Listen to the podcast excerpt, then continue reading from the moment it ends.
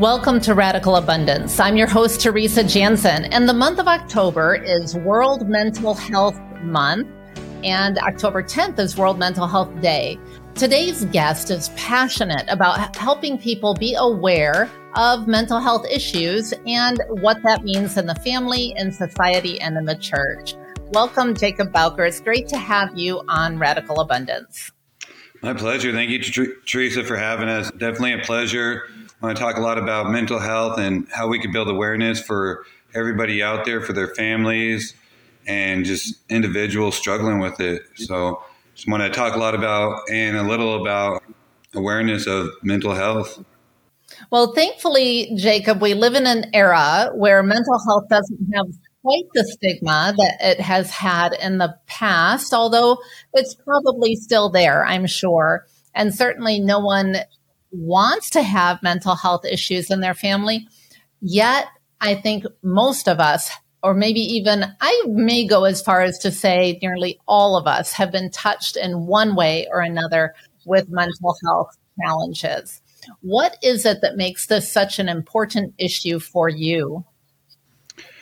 For me personally, I have a 22 year old son who is in a mental health hospital, but I think that's part of the extreme of mental health, which people start thinking mental health hospitals or different stuff going on with individuals. But what I want to talk a little bit about today is also just the regular mental health, such as stress, anxiety, depression, and things that most of us deal with on a regular basis. That if we don't talk about it or we don't address it, it becomes more of an is- issue or a bigger problem that sometimes we can't control or it becomes a lot harder to control.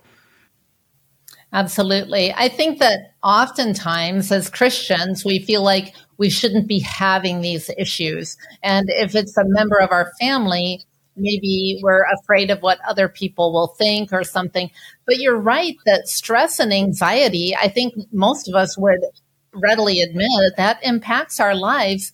What some people aren't aware of is that stress is cumulative. And so you're right. If you don't do something about it, if you don't address the issue and just keep pushing on, it will come up to get you in one way or another eventually oftentimes is a more severe problem. Why do you think that as Christians we have still stigmatized this?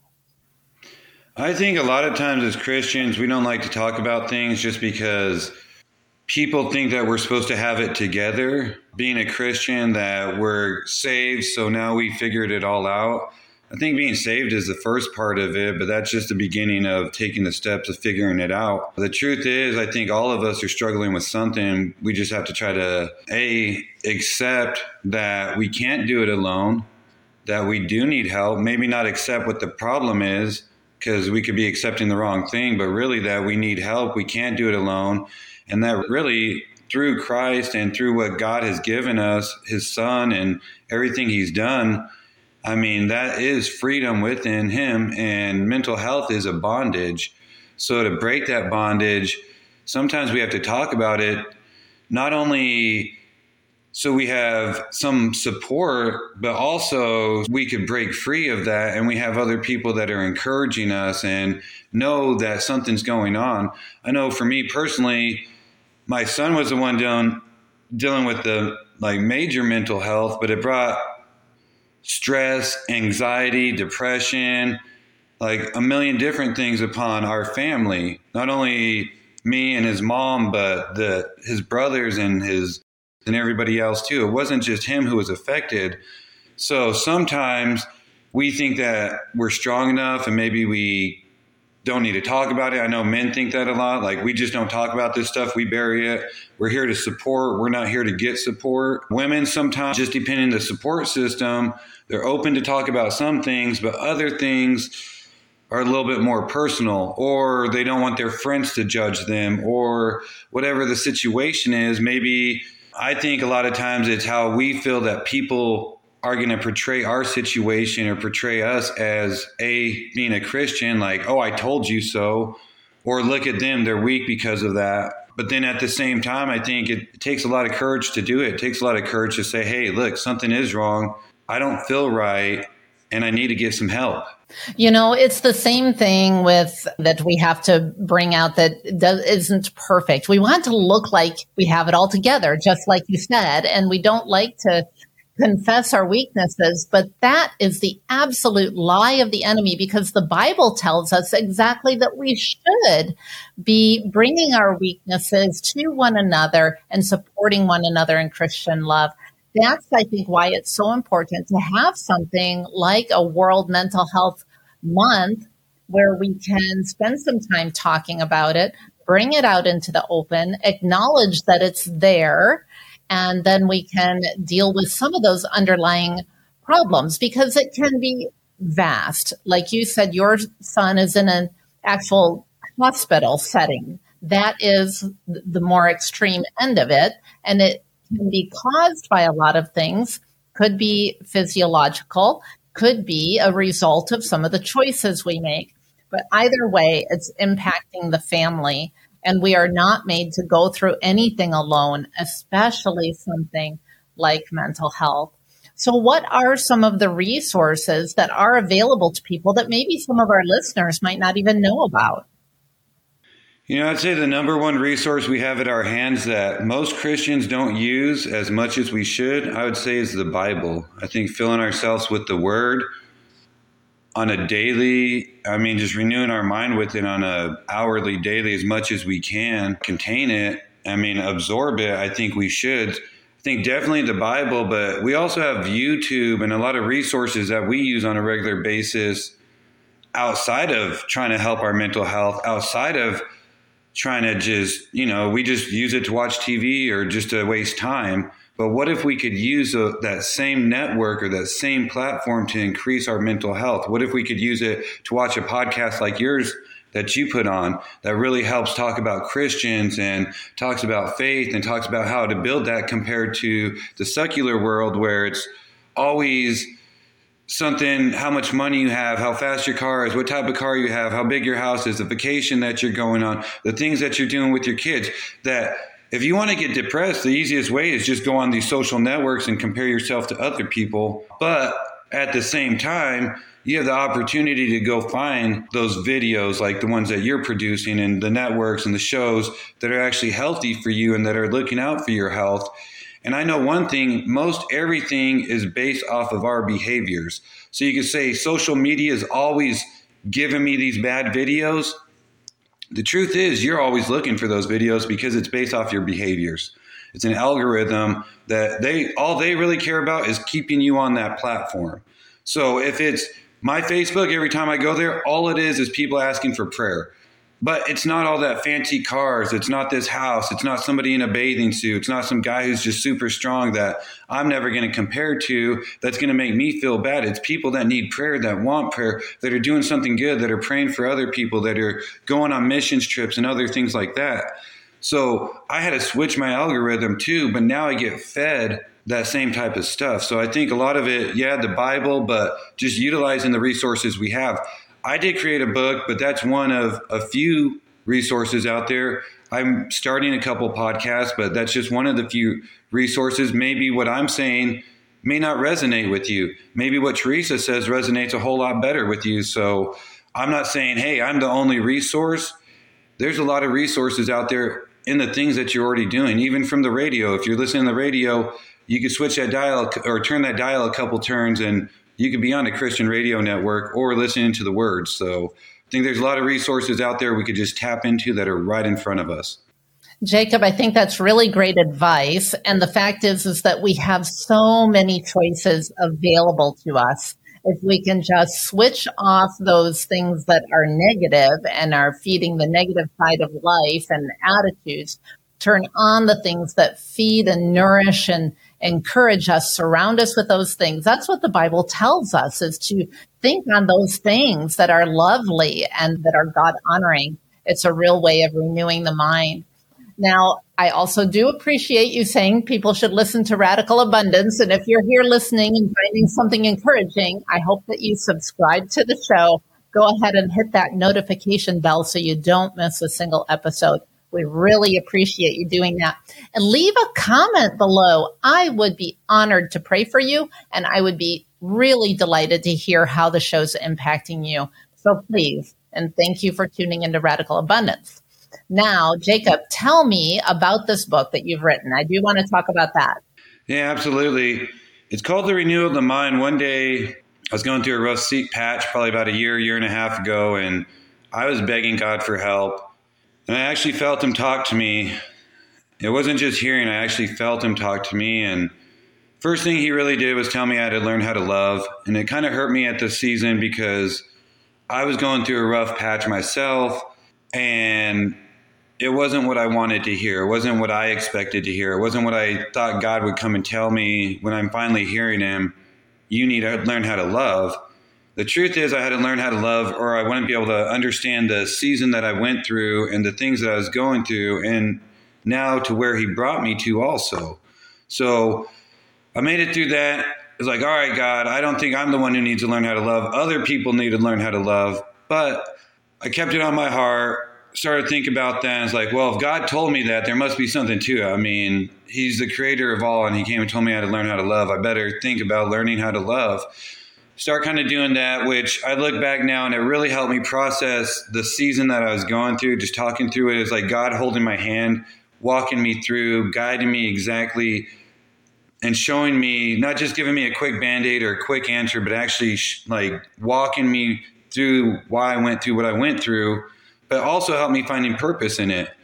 Then I find myself a couple months later, really just like, all right, God, I'm doing good, but I could still use some help. I could use some guidance. People always say, give it to God, but how do we do that? And I felt like God told me to write a book. And I'm like, God, I'm not an author. I had, you know, learning disabilities as a kid. I'm ADD. You don't want me to write this book. And he told me he was, I wasn't going to write it, that he was going to help me write it. The Holy Spirit was going to help me write it right after that, he put Romans 12, 2 on my heart. I didn't know what that was. I went and looked it up and it said, Do not be conformed to the patterns of this world, but be transformed by the renewing of your mind. And at that time, that's what I needed. My mind was probably at the worst space I've ever been in my life. My son, one of my sons in a mental health hospital. Me personally, I went through a divorce. And it's just like things were compiling. Like I just turned 40. So midlife crisis, like everything's going wrong. Mentally, I'm kind of broken. And then God shows me this verse, Romans 12, 2. And that's kind of where it started. And he just showed me and guided me all the way through. And it's just been amazing. All the healing I've experienced through myself, all the forgiveness I've experienced, all the growth I've experienced just through writing the book. But the crazy thing is, through renewing my mind, and it's never just fully renewed. It's a it's an ongoing process. But through the renewing of my mind and kind of going through this, I realized that it's also like renewing and helping everyone around me. It's not just me. It's renewing and like refreshing everybody around me, which is just amazing the healing I was experiencing, the healing I've seen other people experience around me too, the forgiveness, the mindset, the thoughts that people, from my mom to my families to my sister to just neighbors and friends and everybody else, it's kind of crazy where when you start to make change, how much it could change other people around you and just everything around you. Not just you. One thing I was realizing is a lot of times we harden our hearts and God mentioned hardening Pharaoh's heart, but if you look at how he hardened Pharaoh's heart, all he did was miracles and like signs and miracles. That's all he did. And Pharaoh was jealous. He was the top one at the time. He was the king. He was the one over everybody, the most powerful person. And for some somebody or something or for God to come in and like show him how powerful he is and hardened his heart because Pharaoh was jealous of that. So a lot of times we harden our heart if it's from jealousy, if it's from hurt, if it's from pain, if it's from something we've experienced, we end up hardening our heart. And one thing I've really realized is if we build walls up around our heart, I've realized a couple things, two things. When we build walls around our heart, at some point they become so thick and so tall and so wide that yeah, they don't let people in, but they also trap us in and they don't let us out. And that we just hold ourselves hostage in a spot. But not only that, not only do we help hold ourselves hostage in that spot or keep ourselves there mentally, maybe not physically, but mentally, think about how much emotion we have to use or how many feelings and emotions we have to use to keep up those walls. How many stories we have to tell ourselves. How many things we have to create inside our head and in our mind just to support hardening my heart or these feelings or something that somebody did to me. Now I can never let anybody love me again. Now I can never feel or experience this again because one person hurt me. So I built up this wall. Now I have to have all these emotions and all these feelings just to support it. And sometimes that becomes heavy, comes heavy on the heart and heavy on the mind. Yeah, we really weren't designed to carry all of these burdens alone. We're that's why God created us as a people in fellowship and to share one another's burdens. So, Jacob, we've talked a little bit about how mental health issues can impact each other and the family, and we've talked about the Bible as a resource. Oftentimes, I know that one of the difficult things is knowing what to say to someone. Maybe someone who is going through a time of anxiety or depression, someone maybe who has even said, I'm struggling here, you know. What are some of the helpful things that we can say? Because people just don't know how to respond to that situation. What do you think? You know, honestly, I when I read the Bible, I see Jesus a lot, and most of the time I don't see him quoting scripture. A lot of times it's actions that he's doing for the people. It's sitting there having a conversation with them, it's showing them love. Yes, he has healed people, but it's also just showing them more. It's I think a lot of times it's not necessarily what we say, but what we do and just to let somebody know that you understand that you do care if it's buying them a cup of coffee or just asking how they're doing sometimes you don't have to say anything and people could be so sad that they think nobody loves them or nobody cares about them and you could just smile and all of a sudden it changes their day so sometimes it's not really what you're saying or the one thing you can say because i think as christians we try to think of that super verse like that one verse i could give them that's going to make them feel all right you know what their family member just died. They just lost a child. Something happened. It takes time to process. Sometimes it's not the verse or it's the thing. It's the maybe it's the words with the action that you do. Maybe it's the words with the heart behind it. I always say a lot of times we can't lead with hate. We can't lead with anger. We can't lead with jealousy. We have to lead with love. We have to lead with love all the time. If we start asking ourselves, is something sinful? we need to change that the way we're thinking to is it out of love not is it sinful can i get away with it is there this gray area right here that i can get away and still be in god's grace what about is it out of love like am i doing this out of love like people tell me stuff all the time or i hear stuff all the time or comments on social media and sometimes you know I just step back and say, you know, is that out of love? Maybe people didn't write it right or whatever. So I'm not going to jump to a conclusion or whatever. Or is there something I could try to teach them or show them out of what they've done? I don't know, need to go correct them or make them feel bad about something they did. Maybe I could show them something out of love, how to be a better person, even if it hurt me a little bit. But I could show them how to love more and it could help other people. Sometimes we have to think about though just really our actions that go with our words but really where's it coming from? Is it coming from our heart? I think that seeing things as coming from a place of love can really help us to receive things from other people well. We can't always depend on other people receiving what we're delivering in that same way because we can't make them receive things out of love one of the challenges I see is that oftentimes we are so uncomfortable with things that are broken that we want to fix it. That's why we want that super verse that will make the whole situation okay. Or we're quick to say, oh, well, it'll be all right. God has a plan for that.